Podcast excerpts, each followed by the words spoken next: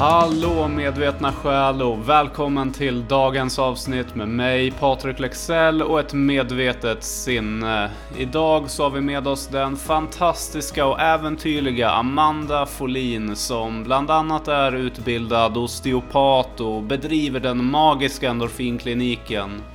Vi kommer i två avsnitt prata om osteopati, beteenden, känslor och behandling för kropp och knopp. Men idag så ska vi fokusera på kallbad och andningens påverkan för effekten för kropp och sinne. Vi kommer också att slänga oss ut på äventyr, naturupplevelser, morgonrutiner och få tips och tricks kring hur vi kan må bra i kropp och sinne vid jobb och studier på distans. Glöm inte att gilla och följa podden för att också bidra med att göra den synlig för andra. Och god, god lyssning till er alla. Varmt, varmt välkommen till dagens avsnitt, Amanda Folin. Tack så hemskt mycket. Uttalar jag Folin rätt? Ja, helt rätt. Helt rätt, ja. Folin. Mm. Det är med två L, så jag tänkte om det var Folin. Nej, två L. F-O-L-L-I-N, Folin. Härligt. Så Amanda, vem, vem är du? Berätta lite mer än att du heter Amanda. jag skulle presentera mig som eh, osteopat främst. Ehm, och det betyder ju att jag eh, jobbar med kroppen och behandlar smärta hos, eh, i människokroppen. Och då är det allt från huvudvärk till nackspärr till axelsmärta, handleder, rygg, ryggskott, bäcken och fot och hela köret. Så det är det jag jobbar med mest. Ehm, men sen har jag ju svårt att eh, hålla mig till en sak här i livet för det finns så mycket som är roligt. Ehm, så då har jag ju startat igång lite sidoprojekt också. Och framförallt är det ju eh, vad ska man säga, mental träning och eh, ja, men det här personlig utveckling eller självutforskning som jag tycker om att kalla det. Eh, som driver mig väldigt stort i att fortsätta utvecklas både som osteopat eh, men också som, eh, som coach och kunna prata med folk på ett annat sätt.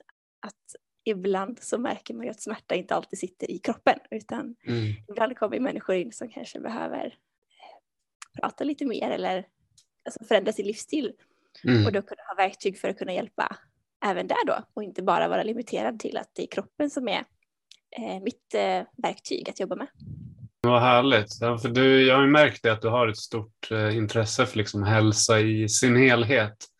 Och det är ju som du säger också, tänker jag. När jag, jag tänker bara själv när jag har haft så här, kanske ont i nacke eller axlar och så där ibland, eh, så är det inte alltid att eh, det är just sitter i kroppen, utan det kan vara mentalt uppe i huvudet. För jag har kört lite sådana här men guidade eh, avspänningsmeditationer och då ska man liksom spänna axlarna och sen slappna av och då kan det släppa av det bara. Att det sitter liksom mm. i huvudet att lära sig. Liksom. Man, visst, man jobbar lite med kroppen också då, men, men det är lite olika.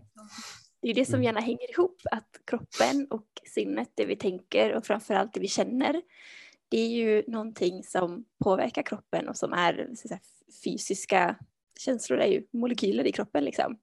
Och det påverkar vissa typer av nervbanor och vissa typer av muskler på olika sätt som kan te sig som smärta.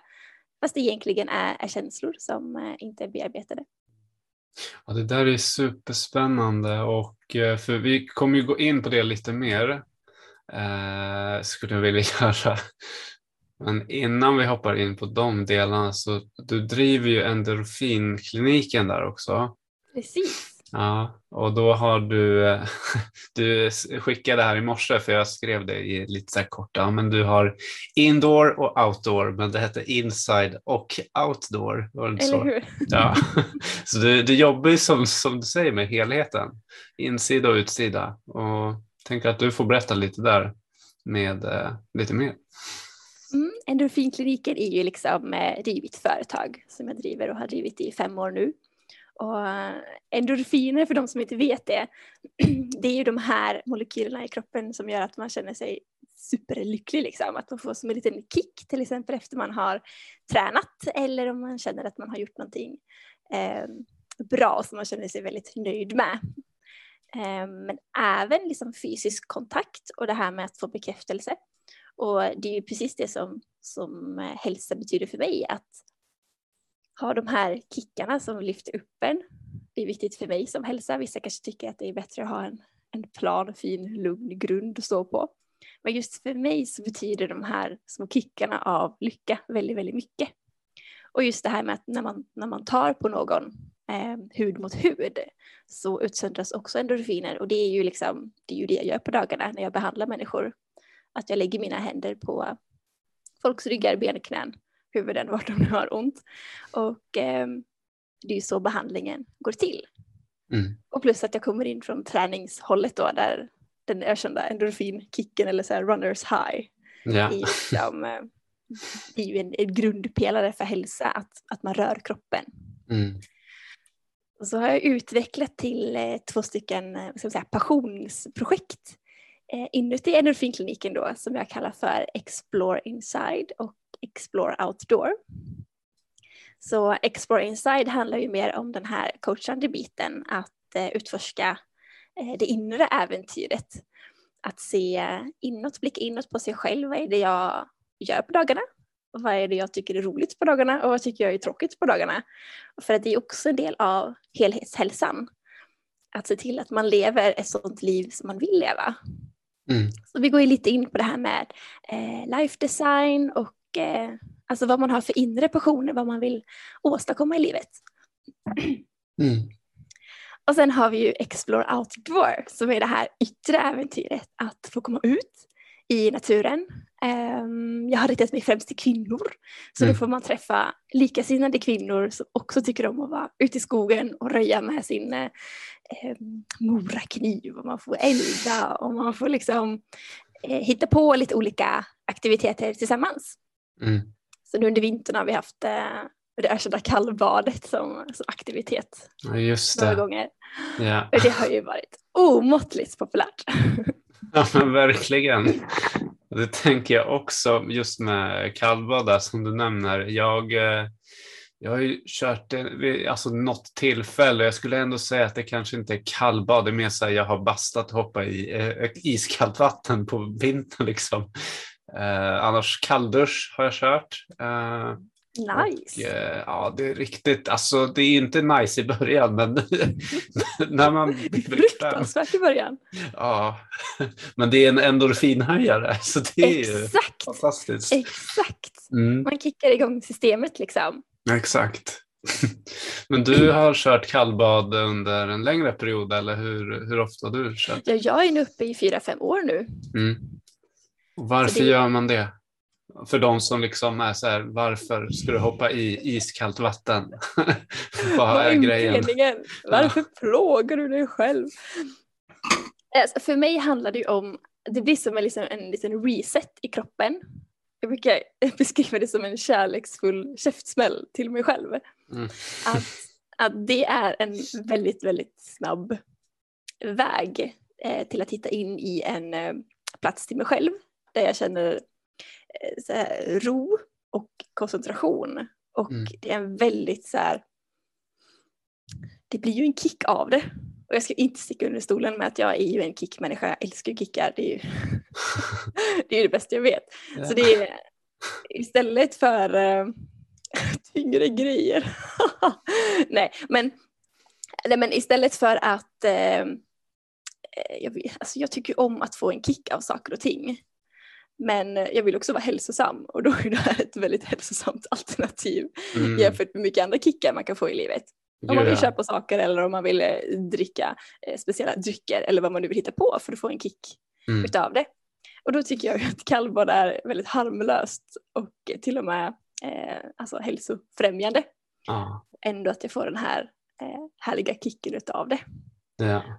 Och det är ju både alltså, ett sätt för viljestyrka och så här, mental träning liksom. Visa för mig själv att så här, ja, men jag löser det. Nu har jag bestämt mig för att jag ska sitta här i fem minuter. Mm. Nu gör jag det.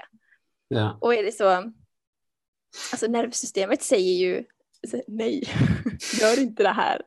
Det är ju farligt liksom. Och det, nervsystemet är ju där för att, att skydda och hjälpa oss. Mm.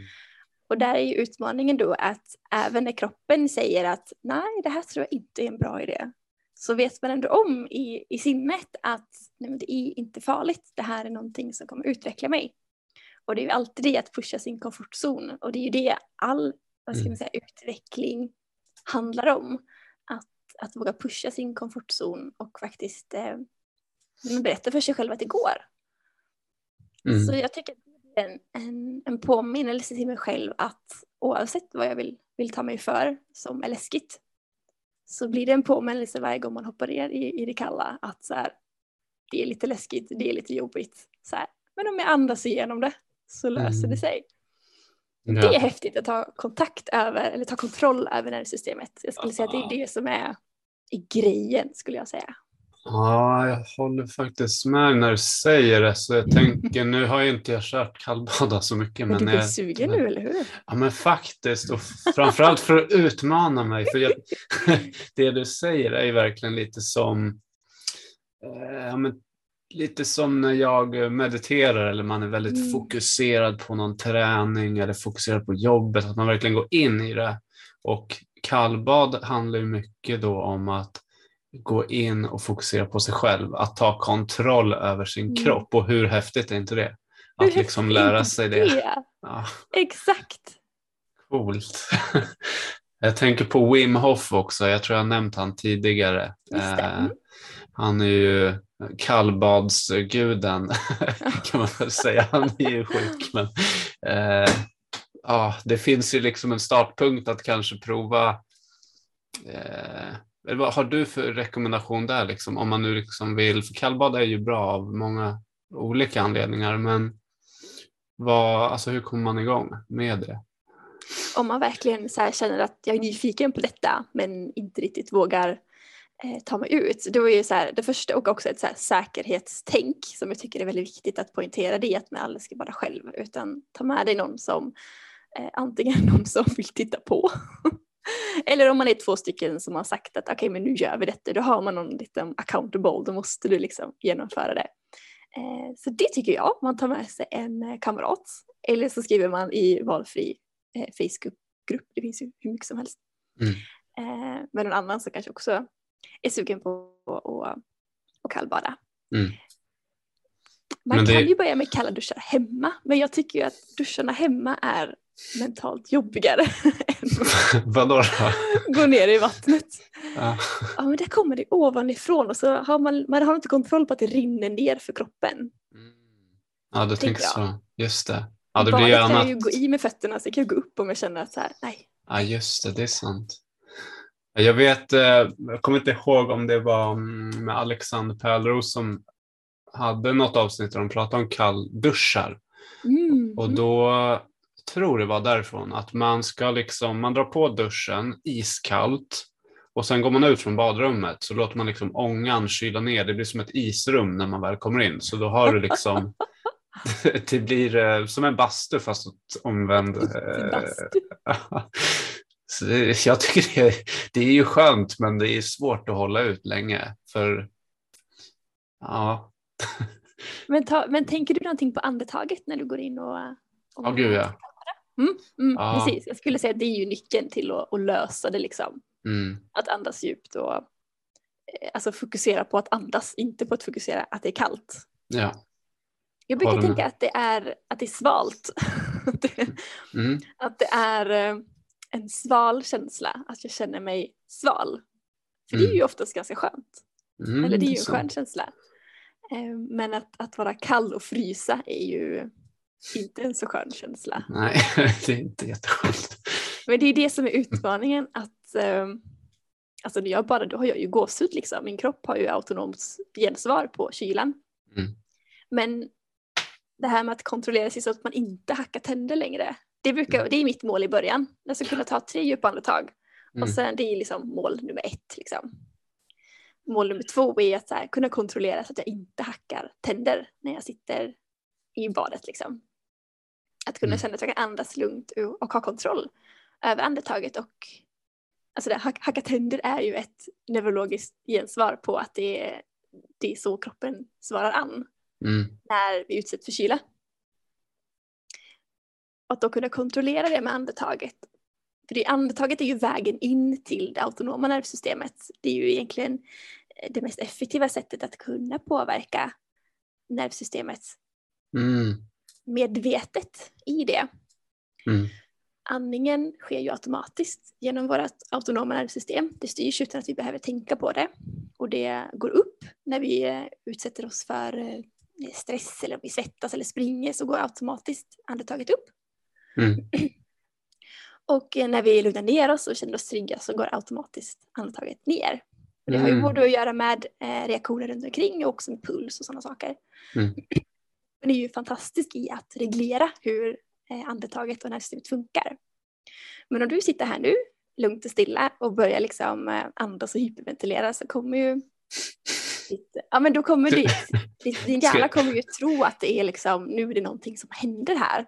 Ja, exakt. Sen om man är typ eh, de här Wim Hof-metoderna och när man liksom går in i det då har man kanske övat på det på ett annat sätt så då kanske inte kroppen går in i samma eh, försvarsmönster Mm. som om man liksom bara är helt nybörjare och börjar andas hyperventilera från ingenstans. Då tror Mm. hjärnan att nu, nu händer det, nu är det kaos. Och samma sak tvärtom, att om du utsätter för dig själv för stress och liksom wow, är uppe i varv och sen börjar andas väldigt djupt och kontrollerat så skickar det ju signaler till hjärnan att så här, det är lugnt, det är Mm. coolt. Det är ingen idé att stressa upp sig för att så här, andetaget visar för det här systemet att så här, det är lugnt. Just det. Ja, det är intressant hur det där funkar och det är verkligen ehm, eh, tänker bara själv, liksom, det, det är kopplat liksom till stress och sådana delar också som, som vi pratar mycket om här i podden generellt med eh, hälsa. Liksom. När man blir stressad och just ta ett djupt andetag, det, det är ju väldigt så här, man vet om det men kanske inte riktigt gör det tillräckligt ofta. Jag tror att om man övar på det, även fast man inte är i en stressad situation eller liknande, så, så lär man sig att andas på ett lugnt sätt. Och det här hjälper ju bara som eh, för min del när jag ska sova eh, så hjälper det här jättemycket att jag kan det här med andning, alltså att reglera andningen. För då visar jag att även om det kommer göra massa tankar om imorgon och vad ska hända här så kan jag reglera min andning och då, då kan jag ju också påverka liksom mitt state of mind vad, vad jag vill att kroppen ska göra. Mm. Så det är superbra. Mer kallbad då? Eller hur? Det är Mm. bästa. Eller hur?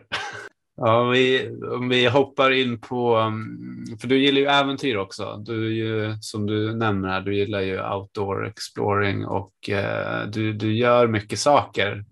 Du drar i många trådar och är med på, på många matcher så att säga. Så jag tänkte där med just äventyren, om du skulle kunna berätta lite kring dina största äventyr som du har gjort och genomfört. Jag tycker ju äventyr är jätteroligt. Det är ju det som bringar mest mening i mitt liv skulle jag säga. Dels är filosofiskt att det gör ju att man växer som människa. Men också naturupplevelsen. Så när jag avslutade min utbildning 2019 så bestämde jag mig för att jag skulle ut och cykla jätte, jättelångt. Um, jätte, jättelångt kan ju betyda olika för olika personer. Så i mitt fall var det 100 mil. Det tyckte jag var, det tyckte jag var långt. Så jag Det är ganska från- långt. Alltså, det är en bit faktiskt. Det, det är, jag försöker tänka vad 100 mil är då. Södertälje, Borås. Är det 100 Men det är nog mil? lite kortare tror jag. Borås till Åre kan du tänka. Borås i Åre, ja. Mm, det var den Shit. sträckan jag, jag cyklade. ja. Så det var, det var ett väldigt häftigt äventyr. Och det är väl eh, så här, min, eh, min lilla bebis som jag fortfarande tänker tillbaka på och skulle vilja utveckla och kanske starta i Åre och kunna cykla vidare framåt sen då. Mm. Men, eh, nej, men det började med att jag hade en landsvägscykel. Och en sån med bockstyre liksom, ganska eh, lätt cykel, den väger inte jättemycket. Mm. Så folk kan se det framför sig, de här snabba cyklisterna, liksom, en sån typ av cykel. Eh, och så hade jag en kärra, en sån som man kopplar på på bakhjulet. Så Mhm. det är ett hjul på, kärra, eh, på kärran bakåt och så är det som en metallram. Och så är det som en eh, ja, fack i det då som man kan lägga i sina saker. Så där slängde jag ner tält och underställ och eh, ett ombyte unnade jag mig. Mm.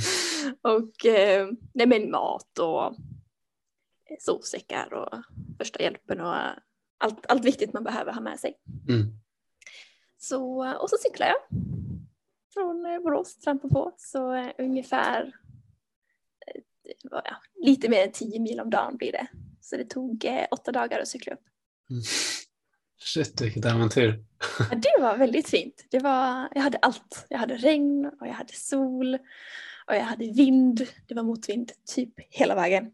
Ja. Den, eh, för de som cyklar så vet jag att det är ganska psykande. Mm, det är verkligen mentalt då att eh, fortsätta framåt.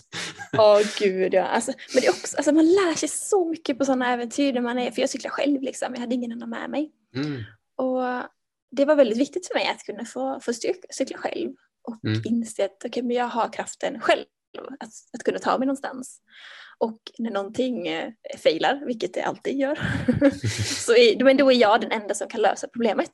Och, eh, vilket gör att eh, man känner sig väldigt så här, kapabel. Att Mm. så här, vad som än händer så, så löser det sig. För att det är upp till mig och jag är en person som inte ger upp i första taget. Liksom. Så det kändes väldigt så här empowering när, eh, ja, men när någonting går fel. Så okej, då gråter man en skvätt och så bryter man ihop lite grann. Och sen så samlar man sig och så har man en klar blick på vad som problemet är och så löser man det ut efter bästa förmåga. Mm. Klockrent ju. Ja, Alltså jag tänker bara själv om jag skulle, jag hade tänkt att köra en uh, litet cykeläventyr förra året men eh, det Ja. blev lite andra saker. Och jag kände att det- var typ det jag missade på förra året, att det, det får jag ju ta igen i år. ja, ja. Jag ja. kommer inte cykla 100 mil tror jag, men vi får se. Alltså jag är lite mer att jag, eh, alltså jag har en lite mindre sträcka, den kanske är, vad kan den vara, 10 mil kanske det är. Mm. Eh, Men jag har också tänkt att jag ska ju vara ledig då, så vi får se liksom hur, hur långt det, det tar mig, om jag vill fortsätta eller så. Eh, men det ska bli spännande. ja, det ska ju fortfarande vara roligt. Men också kämpigt, tänker jag. Ja men exakt och det är väl lite så här, där kommer, alltså just om man kör 100 mil som du, då är det ju kanske inte roligt hela tiden och det är väl det Absolut som också, det ska väl tilläggas att här, sitter inte på cykeln och bara, fan vad gött det här är, vinden emot mig, regnet är här. Och då har vi inte ens kommit till rumpskavet än. Nej, just det, det är den delen också, fan, det är inte skönt. Men då har du mitt bästa tips, det är ju Compid. Mhm. Bara snacka upp dem, trutt, trutt på varje sida. Ja, okej, okej. Compid, sa du det? det, ja, det var min lösning i alla fall. Ja. Sätta Compid på sittbenen liksom, så att du inte får skav där. Mhm. Men det handlar ju jättemycket om att få ha rätt sadel. Liksom. Ja, ha rätt exakt. sadelvinkel. Så det ska ja. ju gå till någon eh, bra cykelbutik liksom, och, och prova ut så att de får titta på så att man sitter bra. Det tycker jag är det Mm. bästa. Ja, men det är nog en viktig del. Eller det är en viktig del när man cyklar. Jag tänkte faktiskt, eh, jag tror att det, det kommer inte vara så, då, men jag tänkte att så här, kan man inte sätta upp en, du vet, en så här riktigt, eh, en gamerstol som sadel, så bara sitter man asskönt och cyklar. Jag, vet, jag tror inte det är görbart, men det hade ju varit riktigt skönt. Eh, Så ja, det kanske går att bygga. Jag tänker det, om du äger det och bara kör så tänker jag att det, det blir din grej liksom. Let's go. Ja, men eh, när vi ändå är inne på äventyr, det är ju liksom eh, vår och sommar här på gång och då tror jag att då blir de flesta mer eh, levande. På vintern är det många som går i ide, liksom. Förståeligt när det är mörkt och så. Och jag är en av dem som går i ide på vintern och sen när våren kommer då blir jag extremt taggad på att hitta på saker. Mm. Eh, så har du några speciella tips i, just i Sverige på äventyr? Vad, vad är dina liksom grejer att det här, det här borde man göra? Alltså just på våren så tycker jag ju att här islossning och eh, titta på bäckarna som flödar. Det är ju en väldigt häftig grej att göra här nere i söder. Men alltså min förkärlek till fjällen kommer ju aldrig att, att sina. Det är ju där jag verkligen trivs och känner mig som mest hemma. Och där, eh, vårvintern uppe, uppe i fjällen och åka skidor är ju fantastiskt. Solen, solen värmer och, eh, men det finns fortfarande snö kvar. Så har man eh, ehm, har man möjligheten att åka norrut så är ju det mitt största tips. Ja. Det är bara för att jag vill göra det. Men på hemmaplan, men då ska man ju ta med sig sin ryggsäck och gå ut och grilla korv liksom. mm. Antingen Ja. så har man med sig lite ved och hittar en grillplats någonstans eller så har man med sig en eh, murika och börja liksom en, en sån stekhäll. Mm. Så man kan, eh, det finns lite olika material men eh, och så tar du med dig liksom, eh, det kan vara gårdagens rester som du tar med dig i matlådor och så bara värmer du på det, steker Mm. på, på en murika liksom. Så har du ett, eh, men ett, ett litet vardagsäventyr som inte behöver ta så många timmar egentligen. Ja, men det är sant, det är sant. Så brukar jag göra när solen tittar fram. Så brukar jag ta Mm. med, eh, som du säger, så jag brukar ha kall mat. Jag vet inte varför. Jag, jag, är så lat, tror jag. jag tror det är det handlar om. Men det är jättebra tips som du säger. Det är enkelt att äventyra då.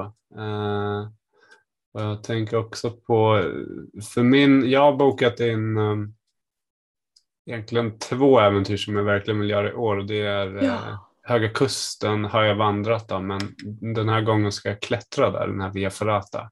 Men så Eh, fint!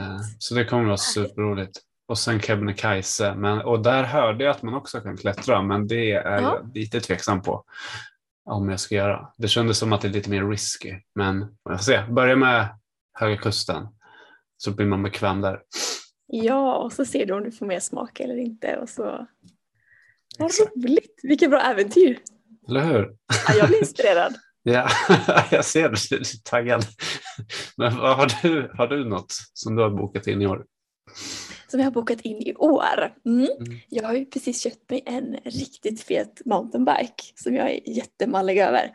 Eh, Så den tänker jag att jag ska lära mig att eh, behärska. Kanske inte Mm. fullt ut än, det tar nog några år. Men, eh, och det finns ju jättemycket fina leder runt omkring här i Borås där jag bor. Mm. Men eh, alltså det är ju fjällen som återkommer. Så eh, vi ska åka upp till fjällen någon gång i eh, lite när skolan har kört igång igen. Så det inte är lika mycket folk uppe i fjällen. Då brukar vi åka upp en vecka. Mm. Så det, ja, vi har inte bestämt vart än. Så har du tips så får du gärna Mm. komma med det. Ja, vi vi har varit på lite olika ställen tidigare Okej. och köra just fjällcykling då. Jättehäftigt. Ah, ja, men var det inte... mm, Du hade gjort det nu förra året, va? För jag för mig Ja. det var någon bild eller något, du hade lagt ut något och jag bara wow, shit vad häftigt det här såg ut. Ja, det är ju det mest coolaste äventyret jag någonsin gjort tror jag. Ah, det var i men det Åre, va? ju som... eh, Men detta var i Funäsdalen. Mm. Och så um, åkte vi bil i typ en timme tror jag till en parkering. Nu kommer jag inte ihåg vad den parkeringen hette. Men det är Helags i alla fall. Eh, sommarparkeringen på Helags. Mm. Och så tog vi cyklarna och cyklade till Helags. Det är väl, eh, jag tror det är Sveriges högsta berg under polcirkeln. Eller något liknande. Det här borde jag ha kollat upp. Mm. Eh, men ja, det var någonting som var så här, det är ändå ett stort berg liksom. Det ser Okej. jättevackert ut, det är jätte, jättefint. Så, eh, så googla, googla en bild på detta för det, ja, det är ett jättefint berg. Vad hette berget? Helags, som är med Helags. G. Helags. Mm. Helags. Ehm, så dit cyklade vi. Det tog några timmar, tre kanske. Om jag minns rätt, två, tre. Och jättestenigt, jätteskumpigt. Jag- Det var verkligen en utmaning att, att cykla dit. Mycket spångar också. Eh, Så jag är ju livrädd för att cykla på spångar. Men, eh, men eh, så jag gick över de flesta faktiskt. Så kaxig var jag Mm. inte. Mm. Så cyklade vi dit, ställde cyklarna vid den här fjällstationen. Och eh, jättefin fjällstation. Så där kunde man ju trycka våfflor liksom. Så vi drog en våffla i varje ben. Tjoff, tjoff. Och så vandrade vi upp för det här berget då. Och jag tror också det kanske tog tre timmar att ta sig upp. Mm. Något sånt. Och så jättefin utsikt på toppen. Mm, såklart. Jättehäftigt att få gå upp där. Eh, och sen gick vi ner och så cyklade vi hem. så, Ja, och det var jättehäftigt. Så när vi cyklar tillbaka hem så kan man, det finns två olika leder som leder ut till, eh, till den här fjällstationen då. Mm. Och eh, då finns det en sommarled och en vinterled. Så eh, då cyklade, jag tror att vi cyklade vinterleden dit och så cyklade vi sommarleden hem. Mhm. Och det var helt fantastiskt. Man cyklade genom bäckar, det var små jättehärliga goa svängar man kunde dra igenom. Shit, Eh, ja, det är helt fantastiskt. Är man, är man en duktig eh, mountainbikare så är det här sommarens äventyr. Åk, säger jag. Ja, du säljer in det bra. Så jag blir väldigt taggad. jag ska ringa min chef och ta ledigt här. Ja, gör det. Kör Men jag skulle dock vilja säga att man, eh, man ska ändå kunna behärska en, en mountainbike Mm. ganska dugligt för att palla med det. Det tar, det tar en hel dag liksom. Det tar lång tid att göra det. Ja, men jag kan tänka mig också, alltså just man äh, åker upp och ner och det är som du sa, det är lite stenigt, det är, lite, mm. det är, det är inte bara så här cykla. Jätte, det är inte stig liksom, nej. det är inte grusväg utan det är, det är, det är bumpy. Mm. Heldämpad cykel. men du kör ingen sån här, vad heter det, downhill, heter det så? När man det är också väldigt roligt. Har du gjort det? Alltså, inte de här vassaste. Nej. Så cool är jag inte. Jag, Snart. Ja, snart kanske. vi var ute på långfredagen och då, mm. då fick jag hänga på grabbgänget då. Um, så är det någon tjej i Borås som cyklar mountainbike så lyssna på det här. Hör av er till mig. Uh, nej men grabbgänget är ju väldigt positivt på ett sätt för att där får man ju bara hänga på. Mm. Och så kör de ju sitt uh, race och så får man ju försöka hänga på bäst man kan. Vilket gör att man utvecklas väldigt, väldigt snabbt. Mm. Uh, så det var ju bara att ruscha ner där och böja på armbågarna och bak med vikten och så, och så kommer det ett jättestort dropp som jag inte såg överhuvudtaget. Men det gick ju liksom. Mm -hmm. det, alltså det var ju apropå kickar. Exakt. ja men det är bra. Jag tycker det är jättebra som du sa innan där med just kickar, att man kan söka det i eh, bra saker och mindre bra ja, saker. Det finns, eh, de här kickarna finns ju liksom i så mycket bra saker så det är fantastiskt. Eller hur? Och det behöver liksom mm. inte vara destruktivt eller att det är någonting som är, är dåligt för kroppen. Nej. Utan eh, jag tror att det är väldigt, väldigt bra att man liksom tjoff, tjoffar igång systemet. Mm. Mitt ja, system eller det i alla fall. Jag tror att de flesta system uppskattar det, tänker jag. Rent, alltså vi människor är ju väldigt lika liksom, biologiskt och så hur det funkar. Ja, precis. Nervsystemet är ju till för att kunna tåla jättemycket stress i vissa mm. perioder. Men sen också att återhämta sig. Det är det som är det allra viktigaste. Att man får komma tillbaka till någonting som känns återhämtande och där man hämtar energi. Ja, exakt. Ja, men det är verkligen sant. Jag tänker bara på, just på morgonen så brukar vara, för min del, då brukar jag köra, eller vi kan ta din morgonrutin först så, så, så har vi den. vad, vad gör du på morgonen för att så här, komma igång vet, när man är trött? När man är trött, alltså jag är ju jag älskar ju sovmorgon. Jag tycker ju det är jättehärligt. Jag ser mig själv som en morgonmänniska egentligen. Jag älskar morgonen. Um, men när man är egenföretagare så får man ju välja lite hur man vill. Så jag har faktiskt ingen strikt rutin som jag kör varje dag. Jag tror mycket på konceptet att eh, jag känner in det som eh, mitt kropp eller mitt sinne behöver för dagen. Och är det så här att jag behöver sova i 20 minuter till och snosa och eh, liksom ligga mig och bara ta, ta den tiden liksom. Mm. Så gör jag det. Mm. Och eh, ibland så vill jag läsa lite på morgonen och då gör jag det. Och ibland så vill jag gå upp direkt och liksom ut och träna eller eh, springa en runda eller ja, yoga skulle jag nog säga ändå är en fast morgonrutin. Mm. Jag sträcker alltid ut kroppen. Mm. Det är skönt. Ja, det är jätteskönt. Det skulle jag nog säga att det faktiskt är det har jag inte tänkt på som en rutin på det sättet. Men det är någonting jag alltid kommer tillbaka till mm. som jag, som jag mm. gillar väldigt mycket. Det är ju klockrent då att du inte ens tänker på det. är som att borsta tänderna då. För det, det är sådana där grejer jag tänker på, att det är så viktigt att få in. Jag stretchar ju också på morgonen. Mm. Eh, och det har också blivit som att eh, det är typ det första jag gör. Jag sätter på eh, kaffet och sen så börjar jag stretcha och ja. köra lite. Ja, hur ser din eh, ut, din morgonrutin? Eh, ja, men det är som du säger, den är också olika, men jag brukar alltid försöka se till att ha en lugn morgon. Mm. Eh, där jag liksom inte behöver stressa till eh, jobb eller till något nå, nå möte eller så här, utan jag går upp så jag har kanske en timme eller två eh, där jag inte har någonting liksom bestämt mer än att bara ta hand om mig själv. Mm. Eh, yoga, meditera, kanske ta en kalldusch nu då, prova det. Jajamän. eh, kanske bara, som du säger, läsa någonting och ta en kaffe i lugn och ro. Jag tycker det är så skönt. Ibland kanske man nu när det är lite sol ute, då går man ut, tar en promenad. Det är superskönt. Mm. Och sen kommer det här äh, jobbdagen igång. Och då har jag redan tagit tillvara på, jag har fångat liksom dagen, gjort, känt in vad vill jag få ut av dagen och så vidare. Eh, så den är jätteviktig för mig just att eh, just känna in vad behöver jag idag. Då kan det vara så att man kanske inser vad man behöver äta för någonting. Kanske vad man mm. behöver dricka för någonting. Alltså man känner verkligen in liksom alla de här små delarna. Så att det blir fantastiskt. Ja, och har man förmågan att kunna känna in i sin kropp vad man behöver, Mm. då tror jag det finns väldigt mycket att hämta där. Ja, gud ja. Ja. Och den eh, tänker också där, för eh, om vi hoppar in på din eh, osteopati där. Eller Ja, osteopat. mm. Jag tänkte på det, jag, jag tror jag skrev det till dig, att eh, första gången jag läste det så tänkte jag att det var så här ostterapi. Eh, du vet att man så här, det, det ligger någon liten ost där på massagebänken som man, ja. Så sniffa lite på försöka hitta vad det är för någon. Är det Havarti? Är det Manchego?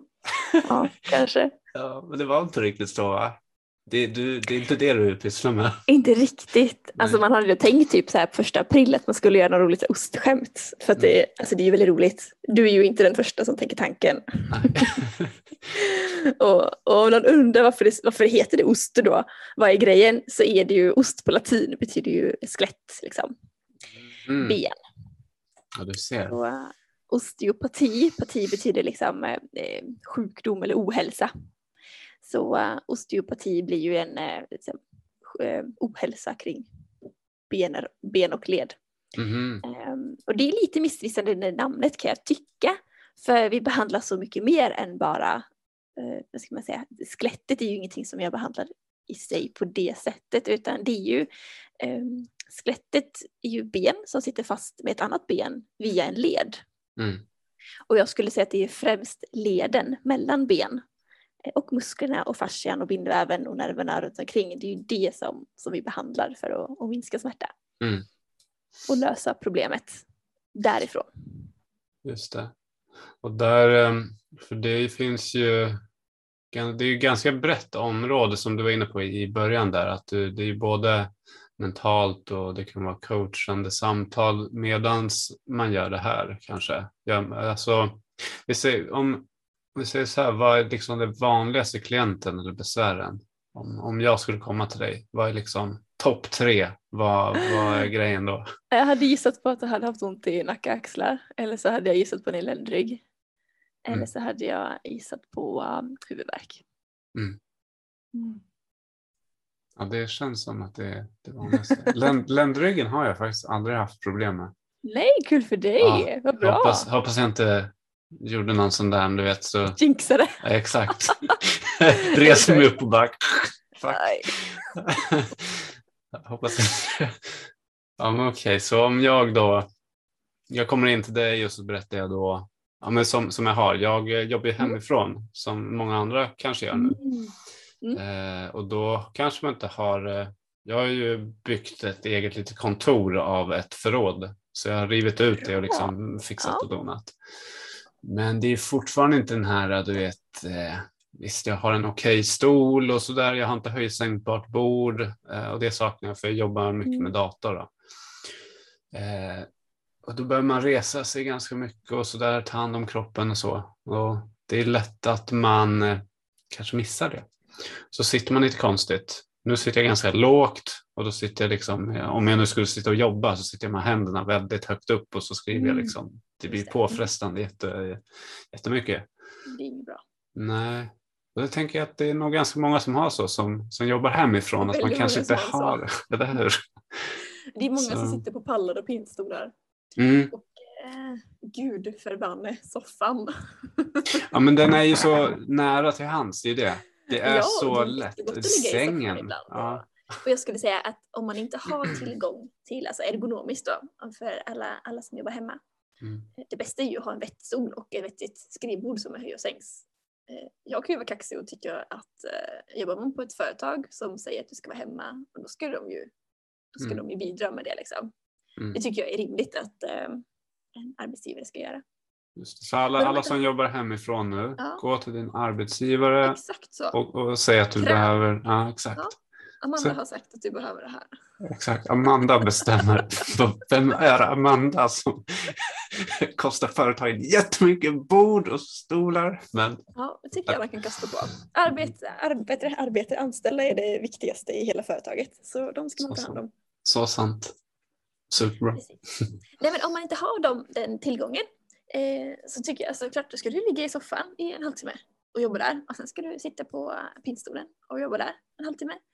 Och så sen står du upp, gör ett litet eh, bord av strykjärnet och så står du där en halvtimme och sen så sätter du dig i köket och jobbar där. Alltså det här med att man förflyttar sig hela tiden. Att kroppen Mm. inte sitter på pinstolen i eh, fyra timmar i sträck eller att man ligger i soffan hela dagen och eh, har en kass hållning liksom. Det, är ju- det skulle jag säga att det, det bästa är, den bästa hållningen är den föränderliga hållningen Mm. där man ändrar sin position ofta. Så har man ett höj och sänkbart skrivbord då ska, man ju, då ska den ju höjas och sänkas Mm. varje halvtimme liksom. Mm. För att kroppen, ja, men det är det kroppen mår bäst utav. Sen är det ju så här, ja, hur convenient är det att, eh, att man ska flytta runt? Mm. Och då tänker jag, eh, många jobb kräver ju att man har ett fokus och man är fokuserad på sin dator och vad man ska göra om man har sina papper som ligger i en viss ordning. Ska du då bryta upp det för att gå till ett annat ställe då, då sabbar du ju den här fokusbiten. Mm. Och eh, det är ju det också man är anställd för att göra, att fokusera och jobba. Mm. Så att man behöver vara lite smart kring det där. Och eh, jag ser ju det som att mm, alla borde ha en kropp som man tar hand om så pass väl att den klarar av att sitta två, tre timmar i samma ställning utan att få ont. Mm. Men om man inte har kommit till den eh, kroppen eller att man har någon annan som besvärar som gör att man, inte, att man får ont ändå. Då, eh, då är det ju bra att ta till de här knepen hur man kan ändra sig och förflytta sig för att inte, inte ha ont. Mm. Det stör ju jättemycket, tar jättemycket energi om man har smärta i kroppen. Ja, verkligen. Jag funderar på hur jag, för jag sitter inne i mitt lilla kontor här och sen brukar jag sitta i soffan ibland.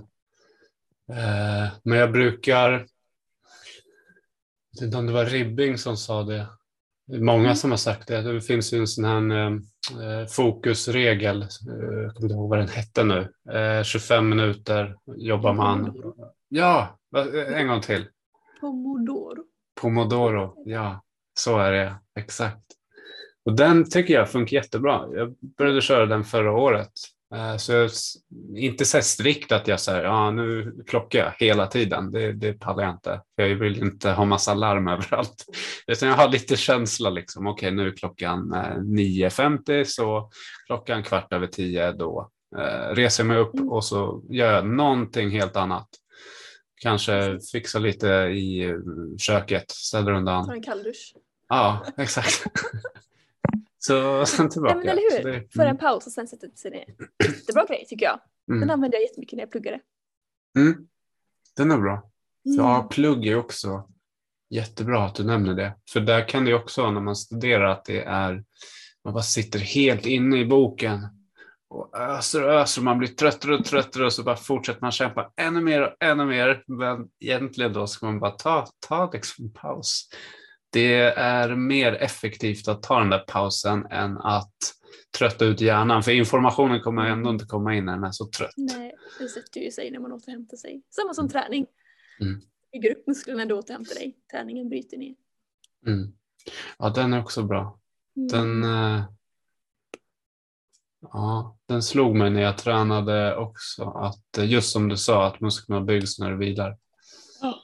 Inte när du tränar. Ja, de bryts ju ner. Alltså när du är på gymmet så bryter du ner varenda muskel. Eller vad du nu tränar. Sen den här vilan, det är då du stärker upp det. Exakt så. Så, så om man inte vilar då bryter man bara ner det. Eller hur? Nej, och då pallar ju inte kroppen mer. Mm. Och då får du inga resultat heller. Nej, ja, det är sant. Det är så lätt att man... eh, Men jag tycker det är så lätt att man går på den här fällan att så här, göra mer så får man mer gjort. Alltså vet om jag tränar tre timmar extra och tar bort vilan eller om jag läser den här boken konstant. Förstår du vad jag menar? Ja, läser du en bok på en dag så kanske du inte kommer ihåg den så himla mycket om en månad. Men om du läser lite grann i boken, lite grann varje dag i en månad, så kanske de små vad ska man säga, lektionerna i boken fastnar lite bättre, eller storyn i boken Mm. Fastnar så att du bär med dig det under längre tid. För det, alltså det är ju reflektion, är ju då vi kommer till våra insikter. Liksom. Mm. Det är ju då man behöver stanna upp och liksom fundera på, aha, det här som hon eller han sa, det, det var någonting att ta till mig. Liksom. Det är ju då att när man stannar upp och, och känner in det och känner att det här är någonting som, eh, vad ska man säga, jag vill säga vibar. det här är någonting som, som jag känner att jag connectar med liksom. Mm. Då, det är ju då, när man får den insikten, det är ju då det fastnar.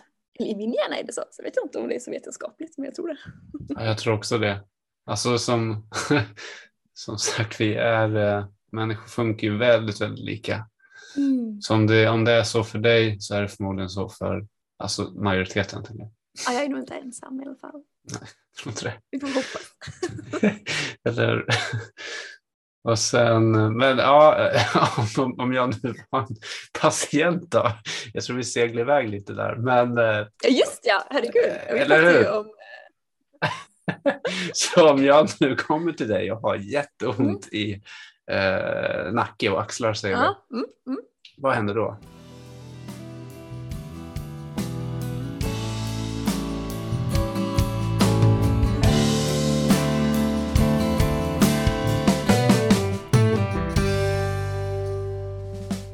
Jag är så otroligt tacksam för ett varmt samtal med den fantastiska Amanda som sprider god energi och värme.